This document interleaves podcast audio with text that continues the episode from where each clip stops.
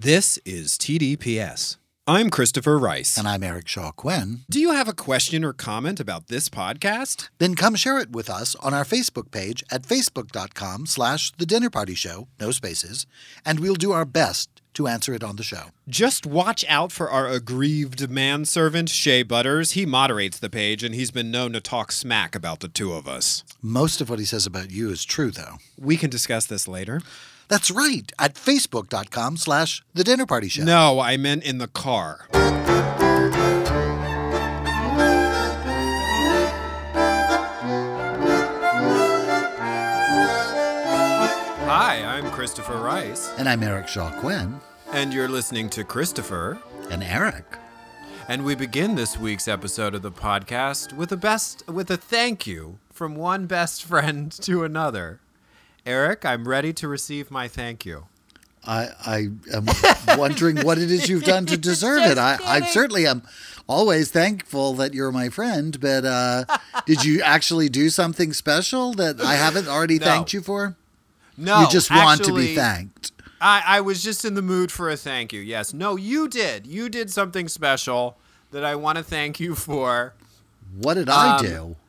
We don't deliver coronavirus breaking news on this podcast because we are a podcast that wants to live forever, but we are still experiencing high case counts here in the state of California where we both live. And so during this period, I am doing Eric's laundry so that he doesn't have to use his communal washroom. So there's the big thank you, which I hope that I do on a regular basis because that's an enormous gift. Yes, Christopher has inside washer and dryer and I have to go to the laundry room. So. Allegedly, if I were to do the laundry. And to answer your question, you do thank me very thoroughly and well, which is the point of this whole anecdotal podcast introduction, which is usually you put your laundry together into a giant basket, which I come and pick up from you in a socially distanced way once a week. And then you usually put a surprise in the bottom of the basket underneath the bag laundry. And the surprise is typically edible and delicious. So I got a little high on my horse and was listening to you. Next week, a python. I hate snakes. No, python, no. No, maybe just a stuffed python. If you want your laundry to be thrown into the sky and I run the other way and leave it tumbled in the street, put a python in the laundry basket. It's usually edible and delicious, as I said. But every night when we would talk each evening, which we do, we basically just do this podcast on the phone every night. We let you listen to it once a week now. But you are constantly cooking and experimenting with new recipes. And you were talking about this new quiche that you were making, this low-carb quiche. Oh, yeah. Yeah, I've been experimenting baking with almond flour. So I made an almond flour crust and then, regular quiche so that it's keto-y. But also actually a quiche. I'd been making crustless quiches, but, it's kind of the crust that makes it a quiche. Mm-hmm. And the descriptions were so vivid and mouthwatering, I began to drop what I would call very heavy hints that if it turned out that one of the edible surprises in your laundry was one of these cheesy quiches, I would not be in the least bit disappointed. I was perfectly grateful for the 3 pounds of custom-picked Russell Stover chocolates you had sent previously. I thought that was a pretty high point. But I thought a quiche would do just fine. So on the lo and behold, you respond to my request, but that, of course, is the day I do not immediately check the laundry basket for the surprise and instead set it down and rush upstairs to my shower to do my Karen Silkwood routine, which I do every time I go out into the world during this strange time in history. And you said, there's this you don't get any response by text. So eventually, as I'm toweling off, I get a text from you that says, "Oh, by the way, the surprise this week needs to be refrigerated." And I was like, it's the quiche. And I ran downstairs and was so pleased. And it was everything you had cracked it up to be. It was absolutely delicious. Thank you. Thank you for being a best friend and a wonderful chef. Because if you were not a wonderful chef, I'm sorry, I would not be able to be friends with you. Well, what a lucky break I've had, because it's really only one of about 11 things that I know how to make. So I don't know that wonderful chef really is in my wheelhouse yet. I think chefs have to be able to make more than, a dozen things. Like some of those things are toast. But it's really good fucking toast. But it's great toast. I mean, I really totally know how to make toast, but it's one of like the 12 things I know how to make. Yeah, and I would like to say we should already be praised for not turning this into a dieting conversation, because everybody who listens to the podcast knows that we have a tendency, if we're not deliberative in our approach to whatever the topic is, it turns into a discussion of either aging or dieting. Some of those have been, I think, fulfilling discussions for our party people, but oh my God, we have to talk about one comment we got on the Facebook page recently. I've already forgotten who made it, and I will go and apologize to the person directly, but it was so funny. Every other week, we do something called Christopher and Eric's True Crime TV Club. That's not this week. We're going to do something different, which we'll get to in a little bit. But we had someone... Oh, yes. We're having like nostalgia week almost, sort of. Well, there's that comment, but this is, I think, a different comment. You saw it and told me about it because I'm dialing back my use of social media a little bit when it's not related to the show or the books, and said, we make it really clear when we do True Crime TV Club that you do not need to watch the episode of television that we're going to break down for you, that our job is to make you feel as if you've seen it. Well, we had someone who went and watched one of the Datelines we discussed and basically came back saying they would never make that mistake again because the show was so slow and repetitive. And they much preferred our version of it, which made us feel... While we have a soft spot in our hearts for Dateline, it made us. It made my head swell. I don't know about you, Eric Shaw Quinn. That was really funny. Like, thank God I don't have to watch them now. I'll just listen to you guys talk about them. Yeah, that was funny. Who was that? That was really great. We'll look it up during the break. We'll send her a free book. I think it was a woman, and I think it was one of our regular party people who's been with us for a long time. So I love that. You know, in defense of Dateline, it is, while we talk about those episodes a lot for True Crime TV Club, they are still commercial television. And so they're still structured in a way where they're counting on adding to their audience after each commercial break. So they do have that sort of catch you up on everything we've talked about before, which in the era of Netflix, true crime documentaries and documentaries in general, that can start to seem a little exhausting entirely. Yes. Justice Susan. Absolutely. Yeah. So, if you time it right, you can get, when you're watching it on the DVR, you can kind of buzz past because they start to recap it. Like they'll recap it and then they'll go to commercial and then they'll open with the thing they just said before the commercial.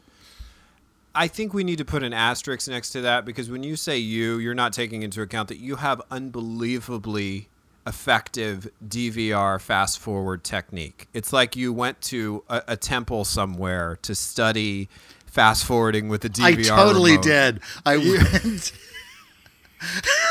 Our Lady of the Fast Forward Button Temple, yes.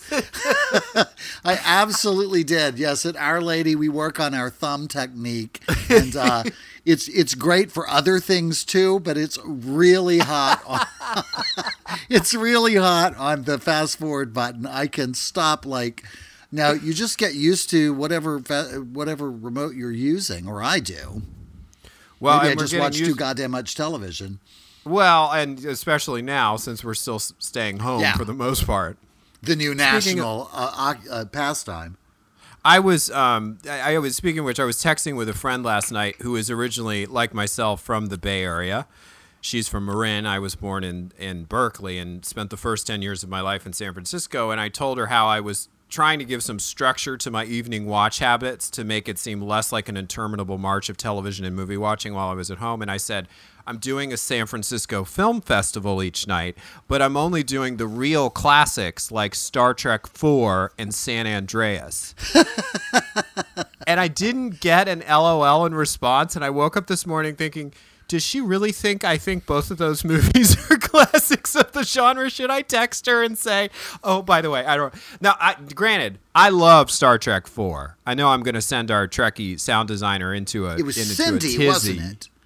Cindy was my aunt who took me to see it. No, Cindy Comforti, isn't that who said the thing about the... Yes.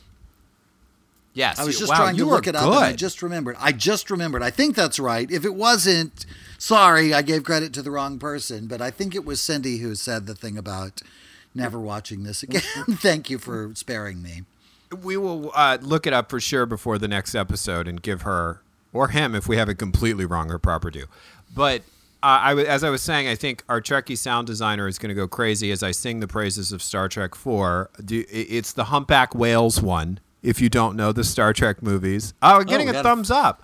Oh, okay. Getting a thumbs up. Yeah, no, it's the new ones. It's the new ones he hates. It's the ones I like that he really despises. Those are the. That's yeah. I'm getting the look. yeah. That's what I thought. And I have to say though, in a tribute to our friendship, when I first brought up Star Trek IV to you some time ago, there was a let's say a typically Eric Shaw Quinn, let's say dismissive reaction to it. And then as my childlike, completely undiscerning love of it became clearer and clearer to you, you became more and more gentle on the topic of Star Trek IV. Whereas you were like, you would become like a parent asking their third grader questions about their school project. So what do you like most about Star Trek IV?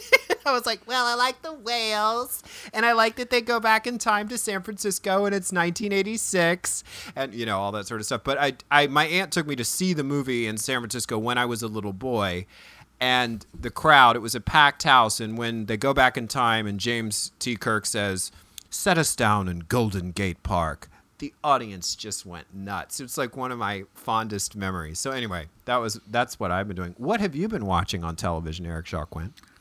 Well, recently, a lot of stuff to get ready for the show. I watched the special segment, but, I think we've talked about most of them. We talked about The Great, didn't we? I was really a big fan of that series about Catherine the Great that they did on Hulu. I'm currently rewatching an old series called The Last Detective. It's a fun old British detective show series, but it's got an interesting lighthearted quality to it. It's the actor's name is escaping me. He's been around forever. I think I first saw him on an old Masterpiece Theater series called All Creatures Great and Small. He was on Campion. He was Campion. And what is his?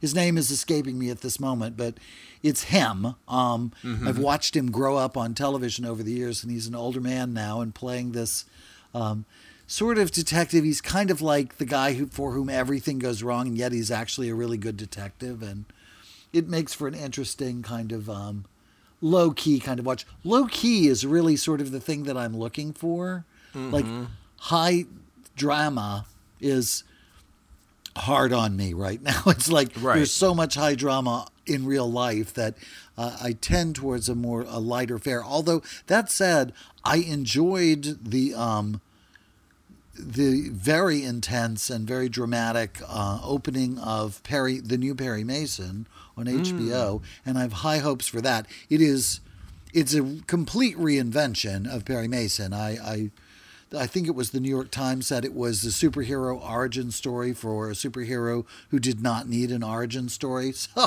I was like, yeah, sort of. But like they're inventing a different version of him. They're not doing the Perry Mason that we all know, the lawyer Perry Mason. They're positing that Perry Mason was a private detective prior to being a lawyer. And so it's like Wicked, right? It's like... Mm-hmm.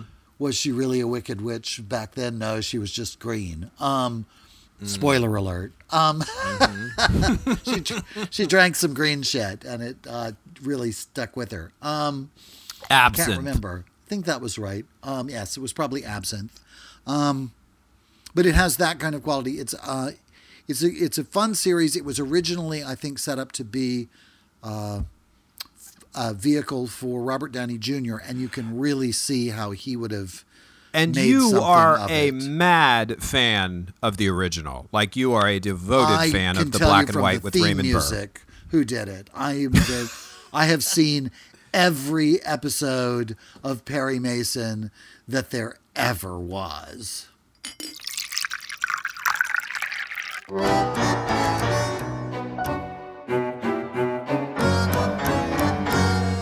I'm Christopher Rice. And I'm Eric Shaw Quinn. And Christopher and Eric is a production of the TDPS Network, which you can support by visiting thedinnerpartyshow.com or www.tdps.tv. And by clicking on the gold Amazon box at the bottom right-hand corner of the home page, you'll ensure a portion of your subsequent Amazon purchases supports podcasts like this one. The same is true if you use any of the buy links on our website as well. And thedinnerpartyshow.com and tdps.tv is also where you can find all the episodes of our other podcast, The Dinner Party Show, which is full of celebrity interviews and sketch comedy that's gotten us banned in 20 states. That's not true. A man can dream.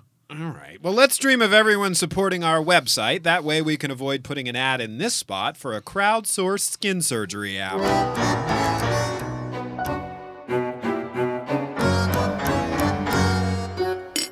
Okay, as promised, we are doing something new-ish. It's sort of blast a repurposing. A blast from the past. Brandon, cue the intro. And now it's time for another edition of What's Science? All right, that's the voice of our critic at large who hasn't worked as much as he used to. He's having troubles during the pandemic as well. He didn't do that much work to begin with. You always gave him more credit than he deserved, that one.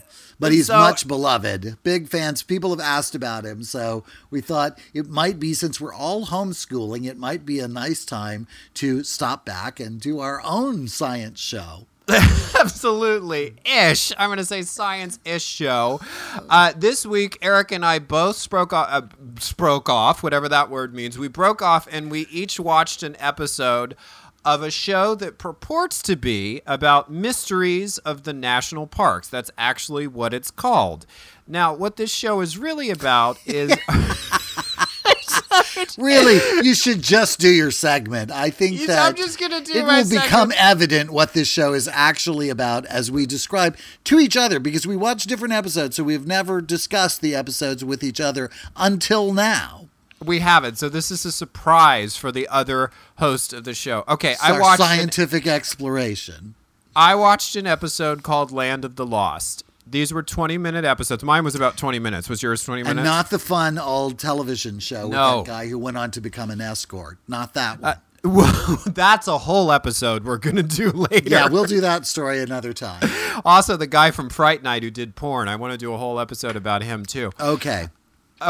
Episode title, Land of the Lost. The series is called Mysteries of the National Parks. It is available to stream. It begins with an older woman and a little boy walking through some woods, okay? They are so... it took me a minute to realize they are the thing I dread most. They are reenactors. Can I ask you a question? As we already have a question. Well, what national park is it that they are... that you're reviewing, that they're looking at a mystery. Mount Shasta. And Mount Shasta may not actually be the technical name of the park, but everything they talk about is focused on Mount Shasta, which is California. That's here in California, in extreme northern California. I think it's the tallest peak in California, but I'm not sure. It may be the tallest peak west of the Rockies. I don't know. It may be part of the Rockies. I'm no national parks expert, and I'm not after watching this show either, I should add. Older because woman... science... Older woman and little boy, I would say the actor's about 4 years old, walking through the woods together. I at first can't tell if they're reenactors. I think maybe they're just the camera's following them sort of reality television style. They enter a cave. A narrator in voiceover begins explaining the dynamic between the two, that it's a grandmother and her grandson. They enter the cave together. The actress playing the grandmother crouches down in front of them, hands the blank-faced little boy a piece of paper and says, in voiceover, "Will you poo on this?" I'm not making this up. The little boy apparently responds, again in voiceover, according to the narrator, by saying, "I don't really have to go right now, Grandma. Is there a reason I don't want to?" And she says, "I need you to poo on this piece of paper." And he says, "Oh my God. No, I don't want to, Grandma." Blackout. Title card for Mysteries of the National Parks. That is where we're starting with this episode. Oh my God. That is our teaser. Okay. So we then cut completely away from that storyline. It's 2011. a 19-year-old man named Michael Salvo. So we did 6 weeks earlier. 6 weeks earlier. We want you to... We're going to leave the grandmother and her poo request. I can't... Honestly, the timeline for this 20-minute episode is like a Rorschach test. I can't really tell you where... I can just give you the dates that they gave us in their show notes. Okay, so in 2011, a 19-year-old man named Michael Salvo is ascending Mount Shasta with a New Age religious group. It's a 14,000-foot climb, and it takes about 10 hours to complete. I believe they've completed the climb. They're coming back down the mountain. Michael is shirtless. I hear New Age religious group, and I think all these people are on magic mushrooms, and that's going to explain everything that I'm about to see. However, they're anticipating that suspicion in the scripting of the show.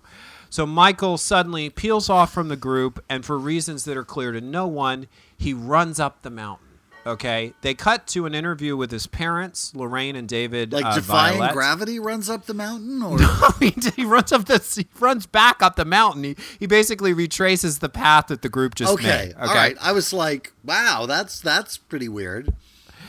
He's shirtless. He has mild asthma, and he just keeps going and going and going, and he eventually passes out and dies of exposure. So in interviewing Michael's and I'm thinking. I hope Michael's parents know why they're being interviewed, that this is a show that's going to wildly speculate about possible supernatural causes for their son's death, but that will be revealed before the end of the 20 minutes. Michael's parents say it's not in his nature to do this. They suspect drugs. The father in the interview says, actually I think it's the stepfather, says, I ordered the coroner to do a full tox screen, and it comes back negative for everything, including alcohol. So from this fact, the narration says some people believe, and there is a lot of some people believe in this episode. There is a lot of many people say, which is we all know. I think it was the original title for this series. Yes, absolutely. Perhaps Michael was summoned up the mountain by an invisible power. Yeah, perhaps. Perhaps, because that's immediately where or my maybe he saw Mary Poppins caught in a treetop and thought he would go rescue her. And if nobody with him could see Mary Poppins, then that would qualify as an invisible power that might have summoned Michael up the mountain. Invisible Mary Poppins. She's a lot of trouble. So there are a lot of interview experts, I'm going to put giant air quotes around them, who pop up during the length of this. And I'm not going to, in the interest of time, I'm not going to recognize them all, except to say that the anchor interview is a guy named David Paulides, I believe, who is the author of a book called Missing 411. And if I interpret him correctly, David believes that there are supernatural explanations behind a lot of disappearances that go unexplained in the world. He tells us about how... wouldn't that be fun to just be that guy? To just sort of give in. Like, it's all a conspiracy theory. There are these huge, ridiculous, ley-line-based, demonically driven plots that are actually behind everything happening in the world. But, and I think this is part of the reason I wanted to do this, is I think you and I are both two people who want to believe a lot of this stuff, but we need credible evidence. Like, we need more than just sort of connecting the dots with red string conspiracy theory. Yeah, some people say. We go into details of another disappearance in the same area. This is a 70-year-old woman named Rosemary Kurtz who has gone on a spiritual retreat to this region after a terrible car accident kills her husband, and she survives it. And she is clearly in deep grief and in deep mourning. And one morning on this retreat, she decides to take a walk alone, allegedly to meditate and try to commune with the spirit of her husband. She vanishes completely. There's a massive search involving 150 searchers, helicopters with heat-seeking cameras. They interview a man who was supposedly the search and rescue team leader. He says a thing about bears that I think the show kind of handles sloppily. He says bears eat everything, and that's not actually true of human beings. He makes it sound like if a bear attacked her, it would have eaten her. We actually have a penal code for bears in this country, which I know from reading morbid magazine articles that if... I love this story, yes, and I love that you know this. There is a law that governs when we can kill a bear for having attacked a human, and if a bear mauls a human, that doesn't necessarily rise to the level of extermination. If a bear chews on a human after killing it, that's a fucked up bear because bears don't really do that. That's a bear with problems. And there's a law for that, apparently. And there are very few therapists, so... So rather than go to the expense of putting them into therapy, there's not a lot of Obamacare provisions for bear mental health, and we're going to work on that hopefully in the new administration. But so they search the area looking for a struggle. The point that he does make about bears is that it's possible if she was killed and abandoned, her body was abandoned in the woods, the bear would have eaten her belongings or her clothes. And so they search piles of bear scat looking for any traces of her. And they don't find any. God wow, forgive aren't you glad the bear you don't have that job. Right, that's exactly what I was thinking. Like dog food taster. Yeah, bear right. scat searcher. Jesus Christ.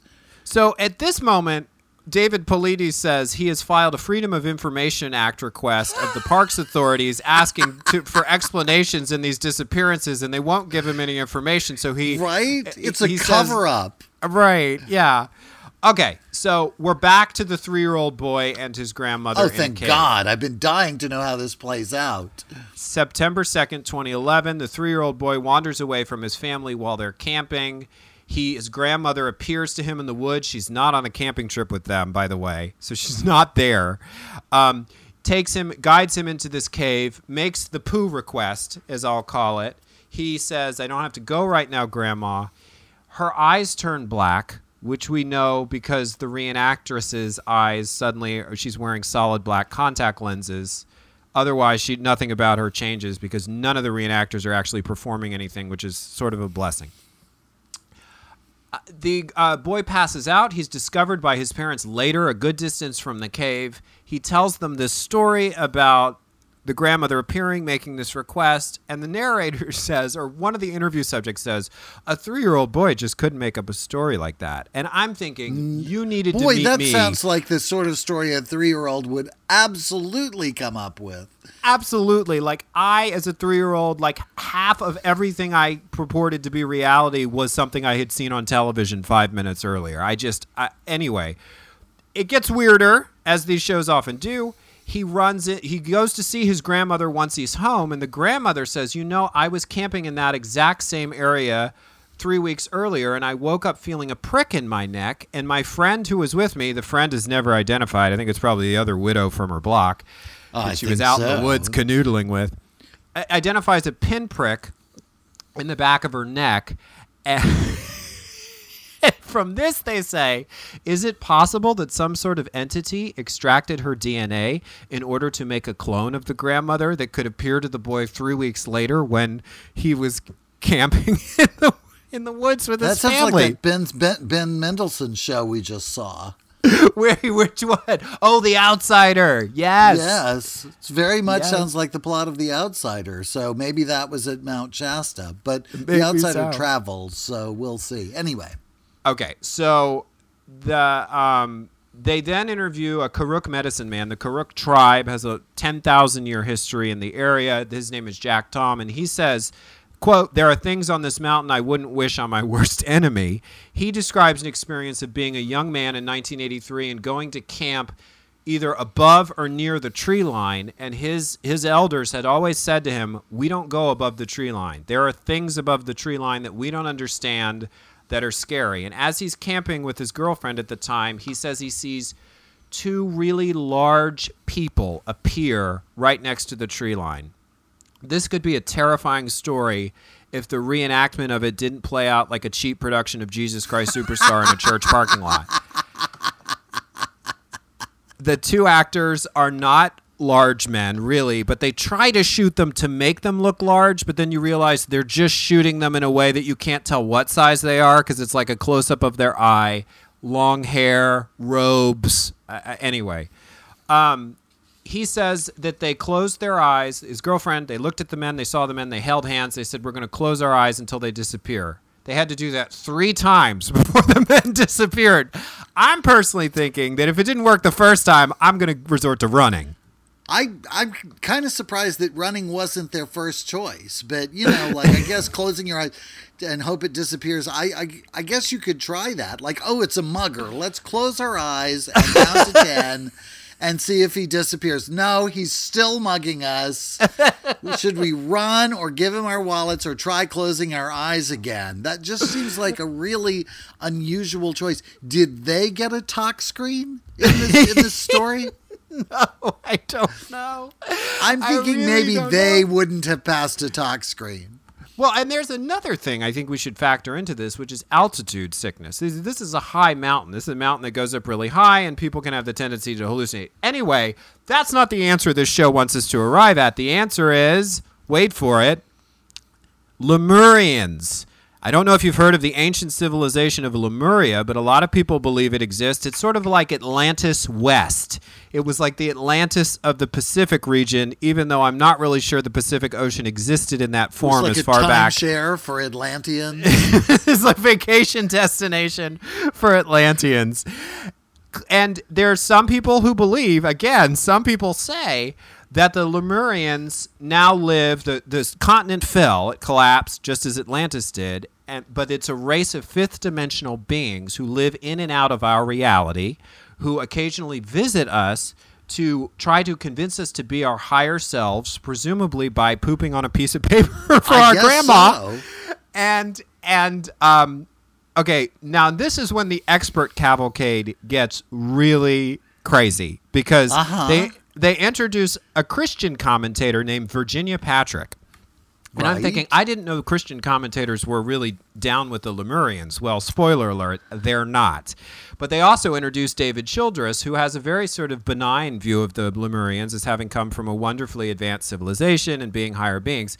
So they start cutting back and forth as they just start to roll out this crazy Lemurian conspiracy theory. And eventually they keep... Virginia gets angrier and angrier because she says they are demonic. What they are is demonic. You can think they're higher beings, but they are demonic, and they are here to mess with our DNA. They are already among us.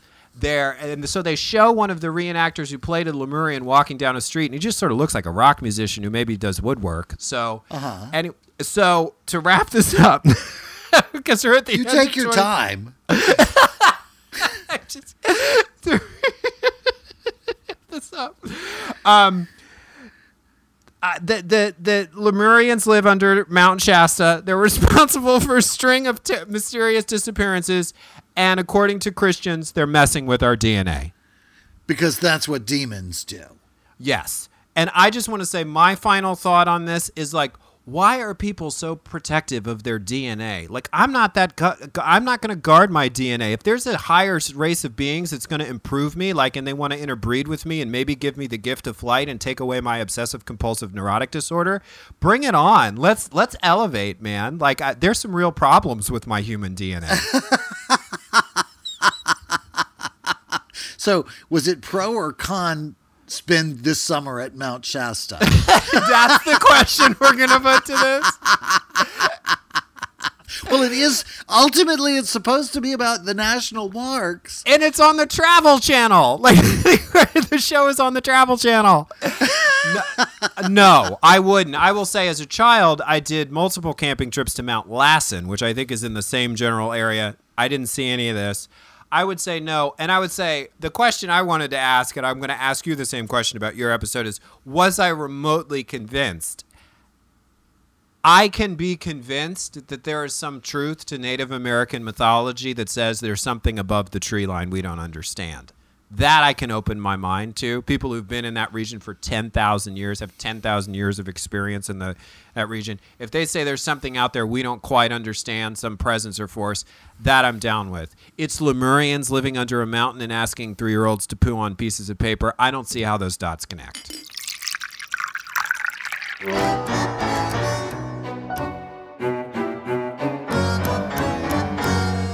I'm Christopher Rice. And I'm Eric Shaw Quinn. And Eric and I aren't just podcasters. And bitches. That's right. We're also authors, and you can buy all of our books at www.thedinnerpartyshow.com or tdps.tv and wherever ebooks are sold. At thedinnerpartyshow.com or tdps.tv, you can check out my Write Murder mystery series. Or sample my Burning Girl thrillers. The best part is, the more you buy our books, the less likely we'll end up filling the spot with an annoying ad for a napkin that counts your calories. The TDPS Network, alienating potential advertisers one promo at a time.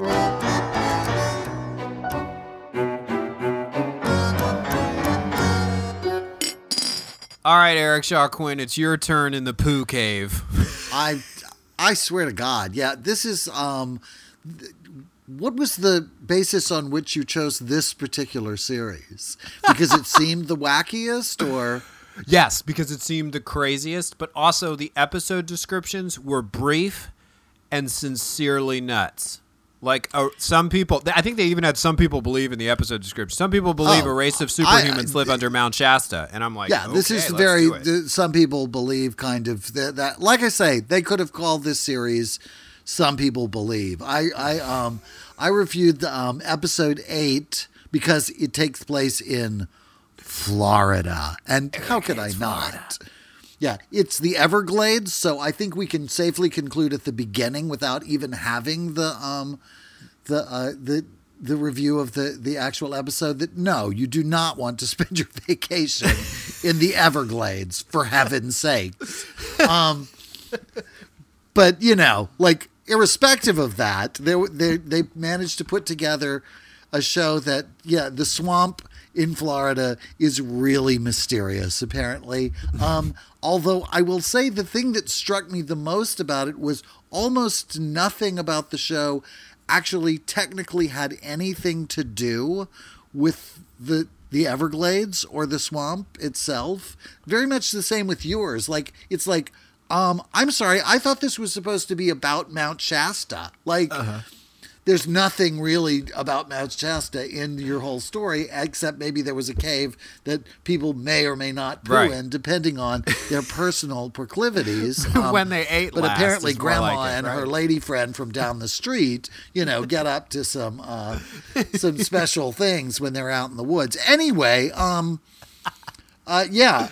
mine opens with, okay, so it's a show about the Everglades, right? So mine opens with... 1972 Eastern Flight 401 to Miami. How did you? Oh, okay, yeah, mm-hmm. Or something like that. So it's maybe it's not this, Flight 401.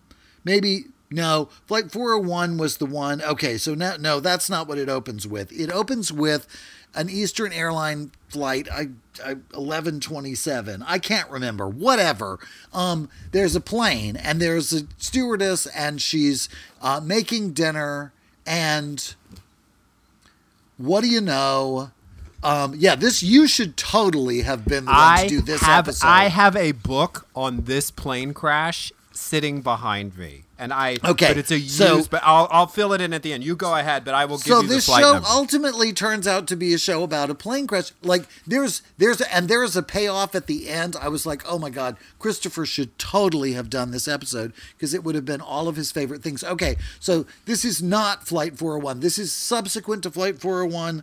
I guess I've gotten them confused. There was another one called 1011, Flight 1011. Anyway, there's this flight and she's making dinner and suddenly there's a ghost face in the microwave oven, and she loses her shit and drops the chicken pot pie on the carpeting, which I'm always like, just set it down for God's sake. Anyway, so she goes and gets somebody else on the plane, and he comes to the galley, and sure enough, there is a ghost face in the microwave, and the other guy recognizes it as being this former Eastern employee, and... blackout.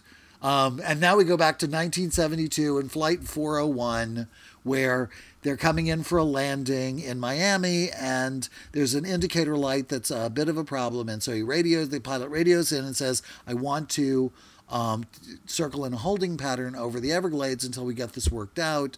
And they clear him to do that. And then something goes terribly wrong, and the plane crashes into the Everglades. And... Mm-hmm.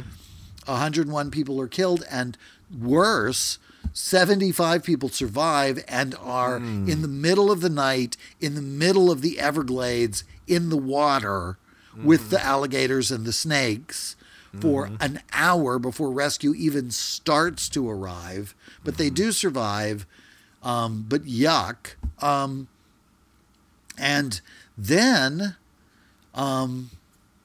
they go through this sort of like, then we take another leap. So we cover the plane crash, which you've got lots of information about. And then we Flight take this 401. Other leap, Flight 401. And then we take Flight 401 crash. And so then we take other, we start looking at other Eastern flights where other ghost sightings are starting to happen, where people are seeing other, and they're all people from Flight 401. And so after 20 different ghost sightings on different Eastern Airlines flights and got reported, they decide to launch an investigation at Eastern Airlines into these ghost sightings, which I think could probably explain why there is no longer any such thing as Eastern Airlines. If in fact 20 ghost sightings caused them to launch an investigation, like let me just ask you for a second. Oh yes, go ahead. So the ghosts are targeting the airline, not the area where the crash happened, but they're mad at Eastern Airlines. The only time we've talked about the Everglades was when we were talking about people being up to their ankles or hanging upside down, still strapped to their chair in the Everglades after the crash. We've not talked about it since. We're back to we're mostly talking about Eastern Airlines and all of these ghost sightings. So the result of the here's what you're looking for. Your inquisitive mind is looking for, Christopher. The result of their investigation is that parts from Flight 401 were recycled and put back onto other planes. Now, I'm thinking they went and found parts in the swamp and dragged them back into town and washed them and put the microwave door back on after it's been in the swamp on this. So whatever. So they decide that, that's the cause. They actually conclude, their investigation concludes that having used parts from Flight 401 is what's causing these hauntings. And so they remove all the flights, all the parts from all of the Eastern Airlines and put them in a warehouse. And I forget exactly how they say, I may have written it down, but they began to... No, I didn't write it down, but there was... you were so immersed in the story, you just couldn't keep up. After some time, not even immediately, but after a period of time, the sightings stopped because they had taken all of... So they naturally conclude that it's because they took these parts off the plane. So far we've had the haunted microwave and the haunted parts, but now we have the haunted warehouse because they put the parts in a warehouse and they said it's an unair-conditioned warehouse and you'd be walking along and suddenly you'd be... Also, the warehouse is not in the Everglades either, so we're still not talking about the Everglades. So you're walking down and suddenly you're in a really... It's freezing cold, you know... And that's because it's not cold in the Everglades either, so I don't know what that has to do with it. But still, that's their proof that, in fact, the warehouse is haunted because of the park. That's a common ghost thing: the cold draft, the haunting feeling. In order to manifest, ghosts have to pull energy out of the environment to try and manifest as a ghost, and so it pulls all of that energy out, and that's why it gets so cold when a ghost appears to you. I didn't know that was the explanation for that. And that's the thing about this is like, I want there to be ghosts and I want there to be the Loch Ness Monster and I want those things to happen. But these cockamamie reports where they purport that things are happening, it's like, this is not, no. Oh my God. You know, like, okay. So the explanation that the show then defaults to is the Seminole Indians used to, after you died, they would bust up your shit and throw it into the Everglades. And the Seminoles said that if you went and got there, busted up shit out of the mud in the swamp, that you would be haunted by the dead person. So that from that, they infer that, in fact, the swamp itself is invested with these special haunty powers. So The next story that they tell is about a woman in the 1940s who burns her own house to the ground in the Everglades, claiming that the house is haunted. I don't think she got a talk screen either, but or an insurance payment, because I don't think they pay out for hauntings like that. But she burned her own goddamn house down because it was burning. And then we flash back to 1927. This show is all over the place. 1910, when a fishing party finds a disemboweled woman floating in the swamp. Okay. It gets the locals riled up. They're worried about it because it seems like it might have been a local. And then they never mention her again. Wait, what? So then... but what they do mention is, as they're investigating, they become suspicious of this local landowner who has moved there and built some sort of sugarcane plantation or something down there. Edgar Watson.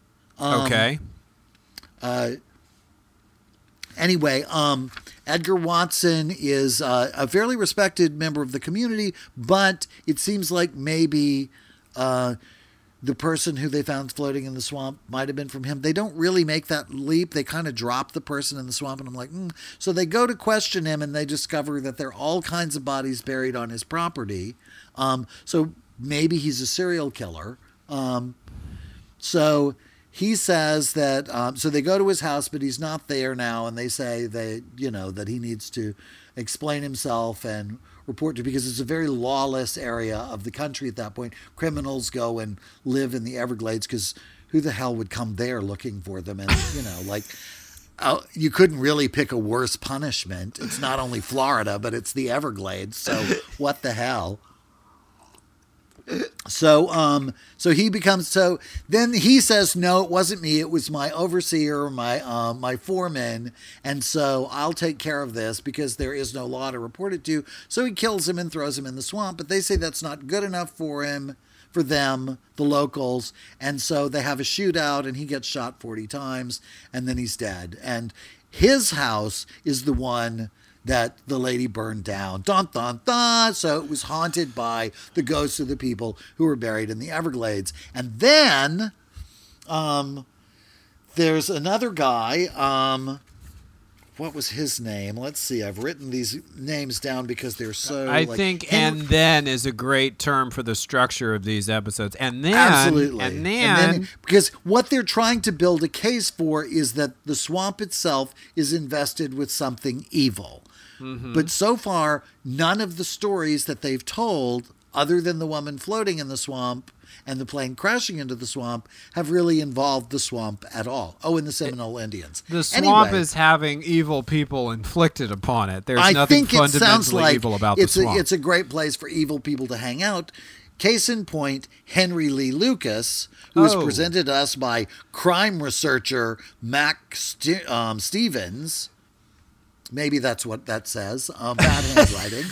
And Mac Stevens says that Henry Lee Lucas is a terrible man, but he was made worse by coming to the swamp. He came to the swamp and was taken to a demonic black mass held somewhere in the swamp where he was asked to kill, as an initiation rite, one of the members of the group. Like, who wants to join a group that they kill the members? It sounds like you showed up evil. It didn't sound like they made you evil. You showed up. But it proves that you're a bad guy. So he kills him to prove that he is bad enough to be a part of their terrible organization. And then as part of the Black Mass, they roast him and eat him. And as the crime researcher says, and then, it becomes a blood orgy. I don't know what that means, but he said it like it was a common thing, like a blood orgy. Like there are caves of Lemurians under Mount Shasta. I need to ask you, do we know if the story of the Black Mass came from Henry Lee Lucas? Because as I believe you know as well, and anyone who has watched the recent Netflix documentary, today's thinking about Henry Lee Lucas, who was once believed to be the most prolific serial killer in history, is that he lied outright about the vast majority of his confessions. that he was manipulated into confessing because the law enforcement people who were working him believed it to be true but were getting a lot of attention. He would confess to any unexplained disappearance at all. So if this Black Mass story came from Henry Lee Lucas, the true crime researcher that they interviewed needs to update his or her, you know, dossier on the case because, yeah. Well, it would have to have come from him because no other evidence of the Black Mass is actually presented, but they also don't and they don't mention that he's a pathological liar, but they do say that he's a terrible guy. And so then they bring in, and this will be your favorite part of the story, Russ Walden, who is identified as a pastor who looks for signs of evil. That's apparently his primary job. I don't think anybody will let him preach at a church. The first sign is if you disagree with him about anything. And he's the guy they brought in to really bring it home that the swamp was the source of evil. And his evidence for that, are you ready? This is going to be your favorite part of the story. I'm ready. His evidence for that is that the swamps have of late begun to be depopulated of mammals. And the reason for that is that there is a plague of pythons living in the swamp, and they even passed a law saying they would kill the pythons, but they haven't been able to do it. And so that proves that the pythons are a sign from God of the evil that's living in the swamp. And he quotes Acts 16:16, which I haven't looked up because I kind of felt like he wasn't as credible a witness as the show seemed that he was. But yes, he said that the reason that they can't kill the pythons off was because God was protecting them to prove that it was a sign of evil. But if the pythons are a sign of evil, why would God protect them? Seems like a really good question. And so clearly from this, we can see that the Everglades are intrinsically evil. And that was my episode. Both episodes of this show, their ending is a Christianist, let's call them, conspiracy theorist, a religious basically trying to promote some religious argument about inherent fundamental evil and something they don't like. I guess so. If you can find, party people, the New Yorker article about the python infestation of Florida, it is one of the funniest things I've ever read. We know exactly how it happens. You can ask Amy Bellino. You can ask any Floridian about it, but the New Yorker article was so funny, I had to stop reading it on an airplane because I was disturbing the other passengers with my laughter. They smuggled these snakes in Frisbee-like, they kept them in Frisbee-like plastic tubes. They were getting a high price for them, which is why there was a market for their illegal importation. When Hurricane Andrew hit, it literally picked up these plastic snake containers and just distributed them like Frisbees across the state. And now everybody's rending their garments and going, why do we have a snake problem given that we imported all of these creatures that are ideally suited to this habitat that have very few natural predators? And now the state is crawling with them. But naturally, no, it's a biblical curse. And God is protecting the snakes because they're evil. Because they're a sign of evil. So that we know that the swamp is a source of Satan. Okay, well, it sounds like he's dating Virginia from my episode, who said the Lemurians are here to screw with us. But you see what I'm saying? Yeah, they're probably the executive producers of the series. You should this should have been your episode because there's a plane crash and the Frisbee plague in Florida are a part of the story. And you knew about Henry Lee Lucas too. Like this was your episode, and I unfortunately watched it because it was Florida. Your deep history with the Lemurians would have made you highly qualified to discuss the Mount Shasta. No, I think all of this is a shame. This is bullshit. Like, okay, and that's why I want to ask you the question: were you convinced about? Did anything in it seem like there's something there to explore? They didn't actually present any evidence at all. Like, you know what I mean? Like, there was nothing presented as evidence. Like, if they had showed me this is the site of the Black Mass, and here's the altar, and here that's, you know, covered with soot from where they burn the bodies and whatever. No, there was none of that. Did they show me anything of the? No, they didn't show me any of the pieces of the plane. Did they show, you know, like everything that they? The only thing we got to see was the ruins of the house that the drunk lady burned down when she fell asleep on the Chase Lounge smoking that cigarette, and then claimed she burned it down because it was haunted. Is that your theory? It was haunted. Yeah. Or whatever. So about this plane crash, it's Eastern Airlines Flight 401, I believe. There is a book that is out of print, and I own it because I'm a deeply disturbed person. It's called Crash by Rob and Sarah Elder. I have a coverless, hardcover, used, but not very used, which suggests the audience for Crash was maybe not what they had hoped. There was a TV movie made about the plane crash, which you can probably find in snippets on YouTube, which I will be looking for tonight, with William Shatner and Lorraine Gary.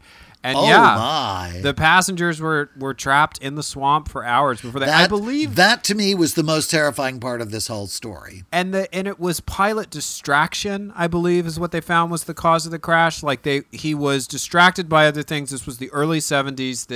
There were strides to be made in the aviation industry after this accident, but he was drunk. I don't know. And having sex with one of the flight attendants. I don't know if that was it. It was early in the 70s. I feel like that happened later in the 70s. Okay, this was fun. This has been What Science. Cue the outro, Brandon. What Science? I'm sure we will do more of those. I don't care if anybody liked them or not. I loved them. I'm all about What Science. Yeah, we'll have to find maybe a somewhat slightly more credible, although not a lot. I want to finish out this series. Yeah. Oh, you want to do more from this series? Yeah, we'll see. I don't know. The sort of the radical... hateful Christianist bias against anything weird or different that popped up in both episodes is maybe not my favorite thing, but we'll see. We are back with True Crime TV Club next week, which means it's time for my usual overly detailed disclaimer. We serve up the episodes so that you do not have to watch them, but if you would like to study ahead, we're going to call it the Cindy Comforti disclaimer. The Cindy Comforti disclaimer. We're also going to confirm that was really her who left that comment before we record the next episode. The series is called A Crime to Remember. The episode is called Time Bomb, Season 1, Episode 4. That's A Crime to Remember, and we will be serving up that episode for you on the next episode of TDPS Presents Christopher and Eric and the next installment of Christopher and Eric's True Crime TV Club. Until then, Eric, any final thoughts on snakes or vortexes or Lemurians or... Well, you know, I think that people ought to have more of an open mind about... unexplained phenomenon, but I also think that, you know, evidence and actual proof counts as opposed to asking some drunk guy what he thinks might have happened. That's, I think, some very wise words. I also think it's about keeping your mind open to the idea that whatever you do discover is not going to conform to the rules and, let's say, restrictive thought patterns of your past. Okay, I'm just going to put that out there in a vague way. Wow, that sounds like you might have a personal story to tell. Well, we'll touch on that next time. Until then, I'm Christopher Rice. And I'm Eric Shaw Quinn. And you've been listening to TDPS Presents Christopher and Eric. Thanks.